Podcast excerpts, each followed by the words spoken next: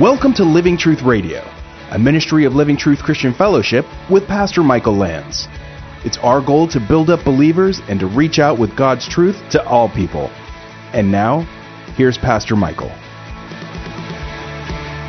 1 Samuel chapter 22. So David's in the stronghold. Uh, I'm assuming that the 400 men have gone with him.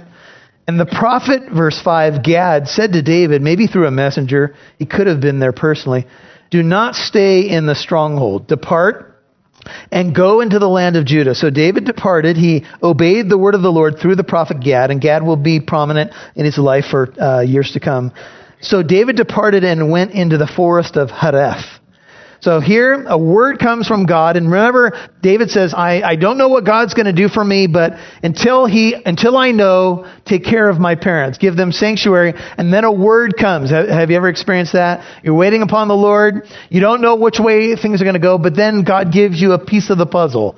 And a word comes and God says, move. I don't want you staying there. I want you to go. And David obeys the word of the Lord. It may have come through a messenger. We're going to uh, have a flashback, a slight flashback in verse 6. The forest of Hareth, by the way, we don't know exactly where it is. Then Saul heard that David and the men who were with him had been discovered. Now Saul was sitting in Gibeah under the tamarisk tree. He tends to sit under trees. We've seen this before. Uh, on the height with his spear.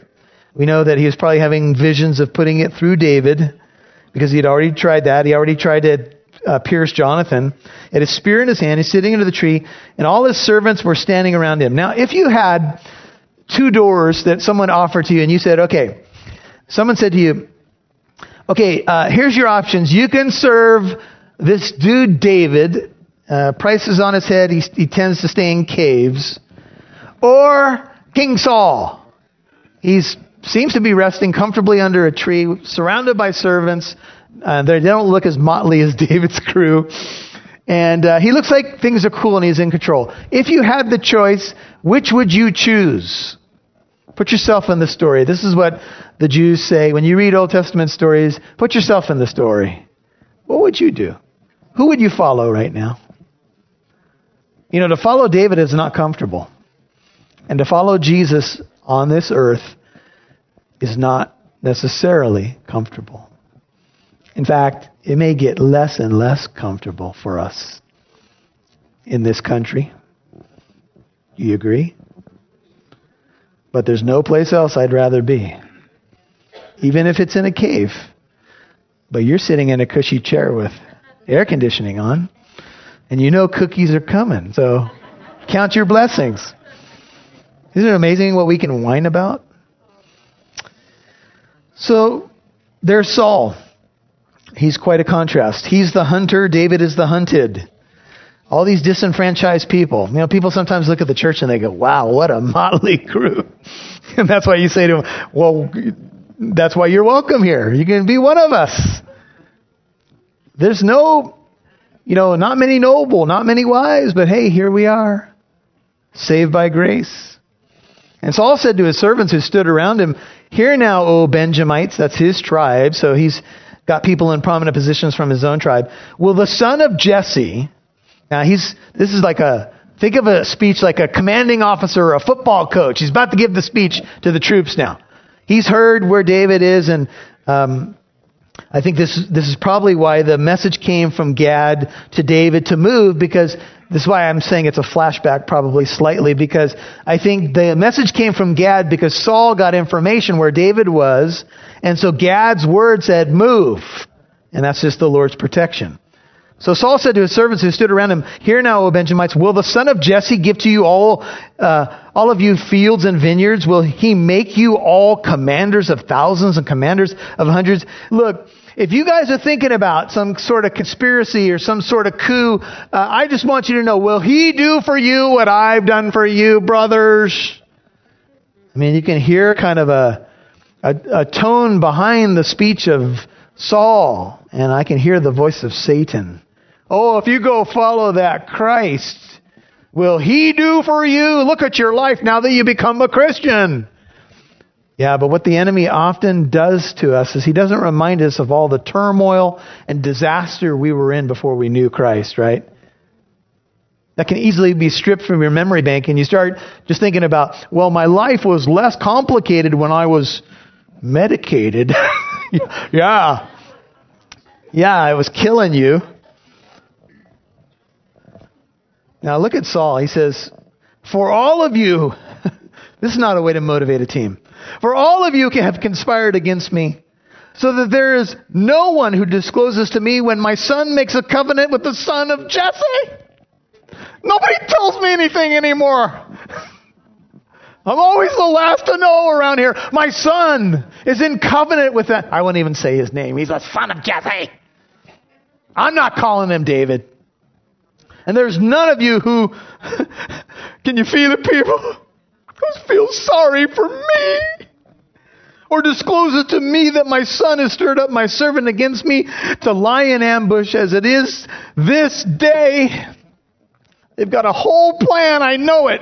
David's probably behind a bush somewhere right over there. And none of you people, you don't feel sorry for me. You don't. Anybody relate to this one? Nobody understands me. You're all against me. You see the people, Saul's servants, looking around. Sheesh, what, what do you have for breakfast? I don't know. Saul is a tortured soul. Don't be fooled by appearances. Oh, he's sitting under the tree with his spear and his people around him, fanning him, ready to move at his beck and call. He's, he's so messed up. All he can think about is a man who's running from him. He's not lying in wait to ambush Saul later. In a few chapters, he'll have a chance to kill Saul, and he won't even touch him. It's all something that Saul's created in his head. He's created this whole conspiracy in his head, and it's killing him, and he's haunted by it. Then Doeg the Edomite, who was standing by the servants of Saul, we saw him in chapter 21, answered and said, I saw the son of Jesse coming to Nob. If you were here in 21.7, if you look back for a second, when David went to Nob, now one of the servants, 21.7 of Saul, was there that day, detained uh, that word can simply mean held back before the Lord. His name was Doeg, the Edomite, not an Israelite. He was the chief of Saul's shepherds. He per- perhaps resided over the royal guard. That I think that's the uh, one way to say it, or the uh, Revised Standard Version calls him in charge of Saul's servants. He was there. He saw David. He saw him go to the priest, and he, as uh, if you go back to 22, he says, I saw him coming to Nob to uh, Ahimelech, the son of Ahitub. And he inquired of the Lord, verse 10, chapter 22, for him. He gave him provisions. Remember, it was the holy bread. And he gave him the sword of Goliath, the Philistine. Okay, Saul, if you're troubled and you want information, and nobody seems to be talking to Saul, everybody just sitting there like, jeez. And finally, Doeg, he steps up. Yeah, I saw him. He was a Nob, and, and this priest helped him out and he inquired for him. Now, I want to show you one more psalm. Go to Psalm 52. Psalm 52. And Doeg is going to tell on David. And here's a psalm. David reflected on this moment in the psalm. Look at the heading.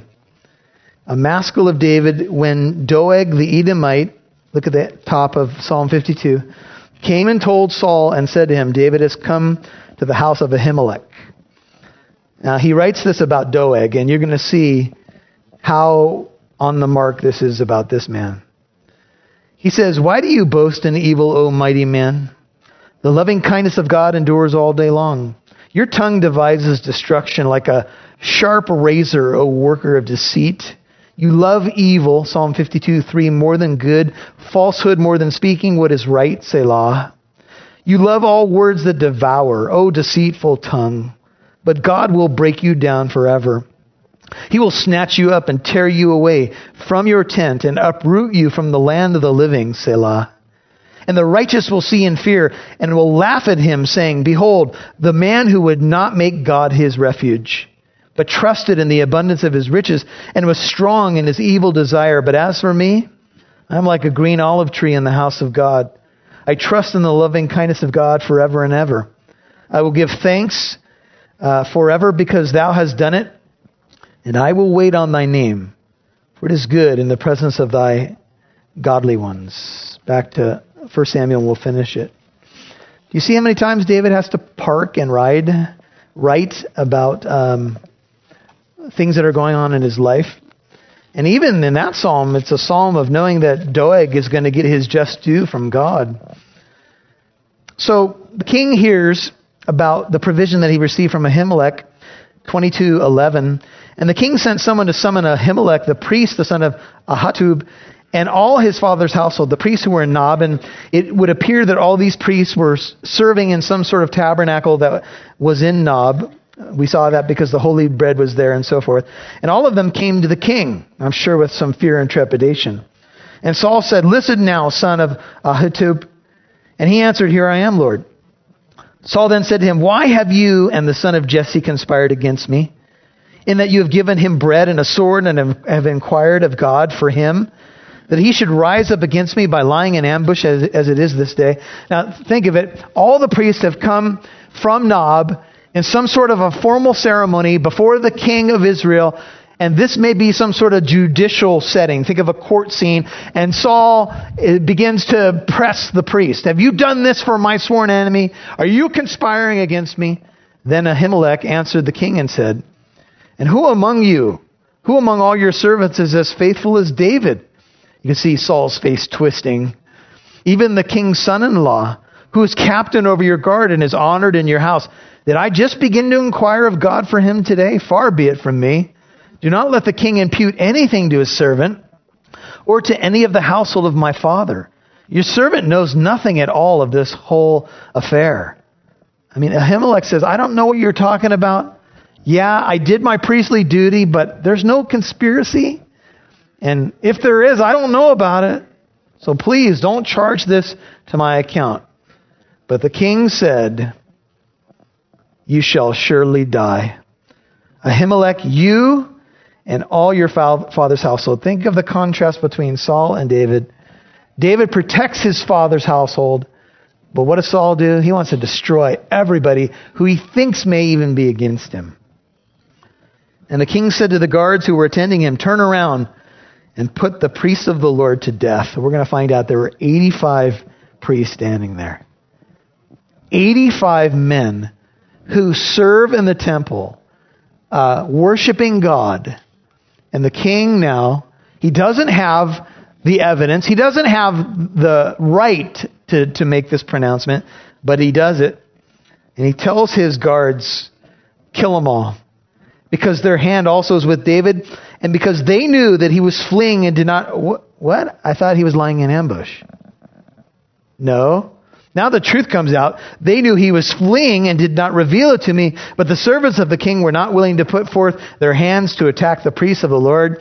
Everyone looked at each other and said, uh uh-uh. uh, I'm not killing these holy guys. No way. Earlier in one of the chapters, it was like 14 or 15. Do you remember when Saul wants to put his own son to death for taking a little bit of the honey oat cereal? Remember that? It wasn't cereal. But remember, he, he stuck his staff in the honey and, and Saul wants to kill him. And the people said, No, you're not touching a hair of his head. Nobody's dying today. And they defied the king. And so far, so good. It looks like maybe the priest will be spared because nobody wants to do it. Nope, nope. Then the king said to, Here's this guy. I think we'll just start calling him dog. He said, You turn around and attack the priest. And it seems like Doeg is trying to climb the corporate ladder and please the king. And Doeg the Edomite turned around, maybe because he didn't have the religious scruples, and he attacked the priests and he killed that day 85 men who wore the linen ephod. Can you imagine? What an ugly, terrible scene this must have been. And apparently the other guards, they wouldn't do it, but they didn't stop Doeg, and he killed 85 priests. Now, sometimes when we see a news report in our world and we go, What? A church was attacked, or a leader was killed, or these people, and we say, Well, where was the Lord in those situations?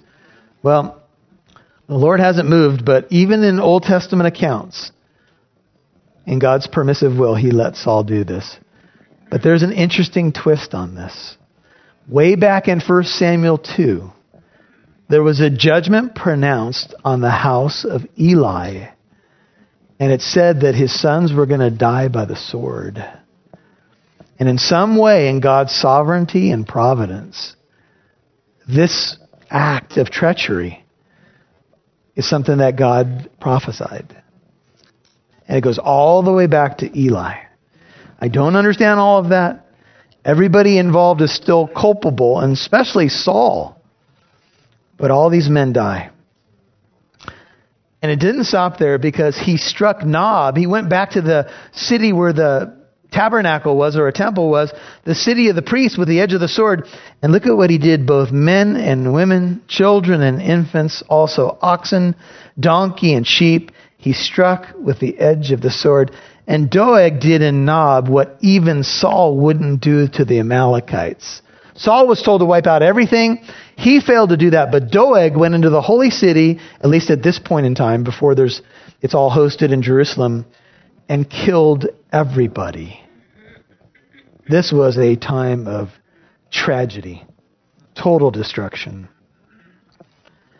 But one son of Ahimelech, the son of Ahitub, and I would encourage you go back and read the prophecy of 1 Samuel uh, 2, 31 through 33, and you're going to see this was predicted. Even someone getting away. But one son of Ahimelech, the son of Ahitub, named Abiathar, escaped and fled after David. And Abiathar told David that Saul had killed the priests of the Lord. Who is responsible for the death of the priests? Does he says does he say Doeg killed them all? No, he holds who responsible? Saul. Saul did not apparently carry out the personal execution, but he is culpable for the death of all of those priests. I know you all have been seeing the videos going around about Planned Parenthood. They're selling body parts of aborted babies on the public market for the highest bidder, apparently. And they say it, they talk about selling body parts of aborted babies over dinner. They drink their wine, eat their salad, and they talk about it like it's nothing and they are culpable before Almighty God. Now, we know that there are people who make mistakes in life. We've all made them. People who are leaving that industry, praise God. But I'll tell you what, if they don't repent, there is some a serious day of reckoning coming. Then David said to Abiathar, 22, I knew on the day when Doeg the Edomite was there that he would surely tell Saul. It was something that was in the pit of David's stomach. And I want you to see something about a man after God's own heart. A man after God's own heart will not only protect his family, he will take responsibility. And David said, I have brought about the death of every person in your father's household. It's my fault. You know, there's a refreshing uh, reality in our world. I'm sure you've noticed it's so shocking when someone actually tells the truth and takes responsibility. It, it's so rare that people can't help to be drawn to people like that. Instead of somebody dodging the truth and telling stories, they just say, I'm at fault. And David isn't really directly even at fault because when he went to the priest of Nob, it's true he made up a story. And some people might say, well, why did he tell uh, the priest of Nob, Ahimelech, that he was on the king's business. Well, some people say, well, he just made up a story. But maybe he said it because he didn't want Ahimelech to be in danger. We don't know. We don't know for sure. David, when he hears the news, think of what he just heard. Saul has killed every priest, and everybody in the city of Nob is dead. And David is just devastated. And he says, I knew this guy was going to go report it to Saul. What do you think that David was thinking he should have done different? Some people say, well, they're saying that he shouldn't have told a false story to Ahimelech. Maybe. But remember, David was a warrior. And David may be saying, I should have taken Doeg out. So he didn't have a chance to go report to the king. It's quite possible that David is saying, I should have dealt with him back there because I knew that this was going to happen. I don't know how far you want to push that application for your own personal life. I'm sure there's some application there. We're not t- talking about taking people out, but we are talking about maybe dealing with stuff that doesn't end up catching up to you and then hurting a bunch of people around you. So David takes the blame. And he says in this final verse, Stay with me. Do not be afraid, for he who seeks my life seeks your life. And then he says these beautiful words For you are safe with me. I want to end with this note. You remember how I told you that you can see some principles of being a man or a woman after God's own heart in the life of David? And you can also see a type of the Messiah in the life of David. Read these words with the Messiah in mind. Stay with me. Look at verse 23. I want, I want you all to apply this to your life because this verse jumped off the page, and I believe that God is speaking this to us tonight. Our Messiah would say this to us tonight. Read it with maybe those fresh eyes. Stay with me. Don't be afraid and skip forward to the end, for you are safe with me. I hope you can apply that to your life tonight. Stay with me. Don't be afraid. You are safe with me. Lord, thank you that in the shadow of your wings we find safety. In a crazy world filled with Sauls and crazy things,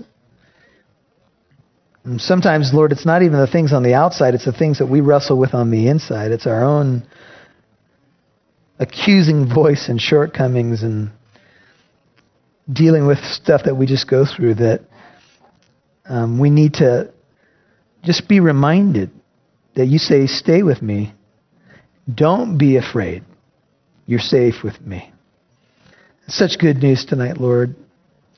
In a world where there doesn't seem to be a whole lot of safe places and safe, often safe people, we are safe with you.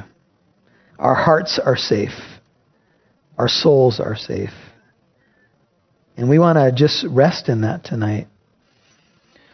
We don't want to put our hope in the Sauls of the world. We know where that will get us.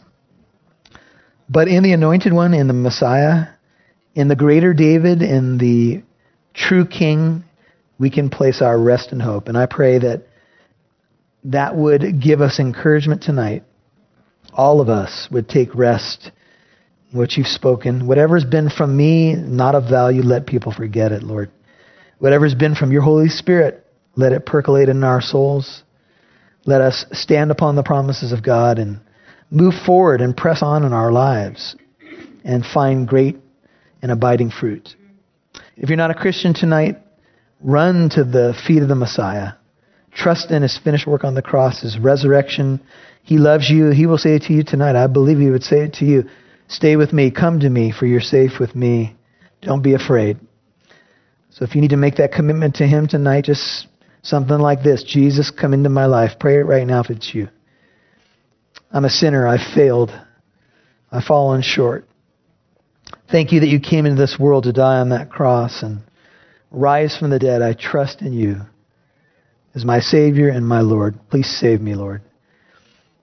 If you're a Christian tonight and you've just been dealing with some heavy stuff, may you find refuge afresh in the Lord and in His spoken word, revealed word to us. May you just rest afresh in Him. May He impart to you all the blessings that knowing Him means.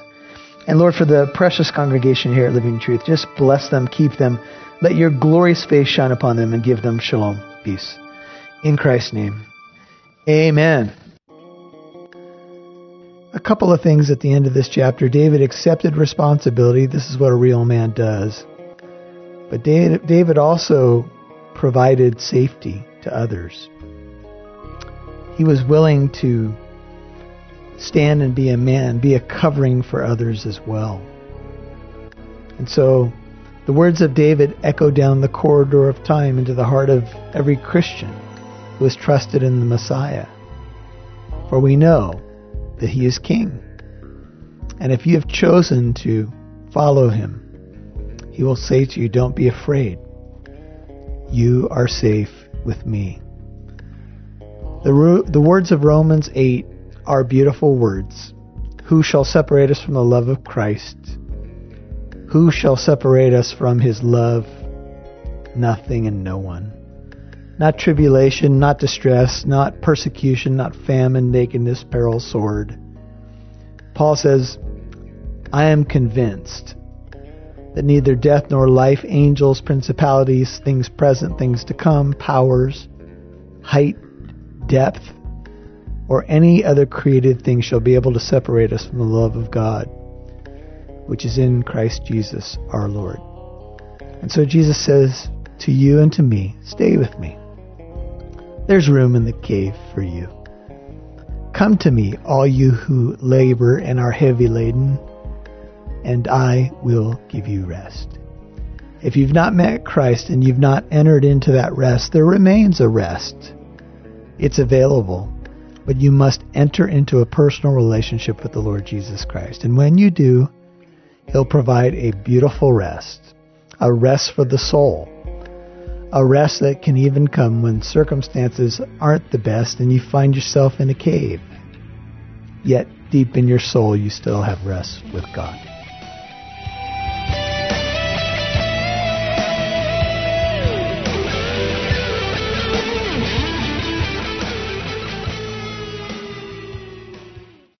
Thank you for listening to today's program. Our mission is to get the truth of God's Word out. This is our passion. We want to impact as many people as possible, and we have an opportunity to expand this radio program, and we need you, the listener, to partner with us in prayer and in giving. You can give to our ministry through our website at livingtruthcorona.org. That's livingtruthcorona.org. Thank you for listening to today's program. If you'd like to listen to this message again, learn more about our church in Corona, or to access archived messages, go to livingtruthradio.org and click on the Church tab. You can follow us on Instagram at Living Truth Corona or download the Living Truth Christian Fellowship app on Apple and Android devices. Living Truth Radio is a listener supported ministry. You can partner with us by donating at livingtruthradio.org.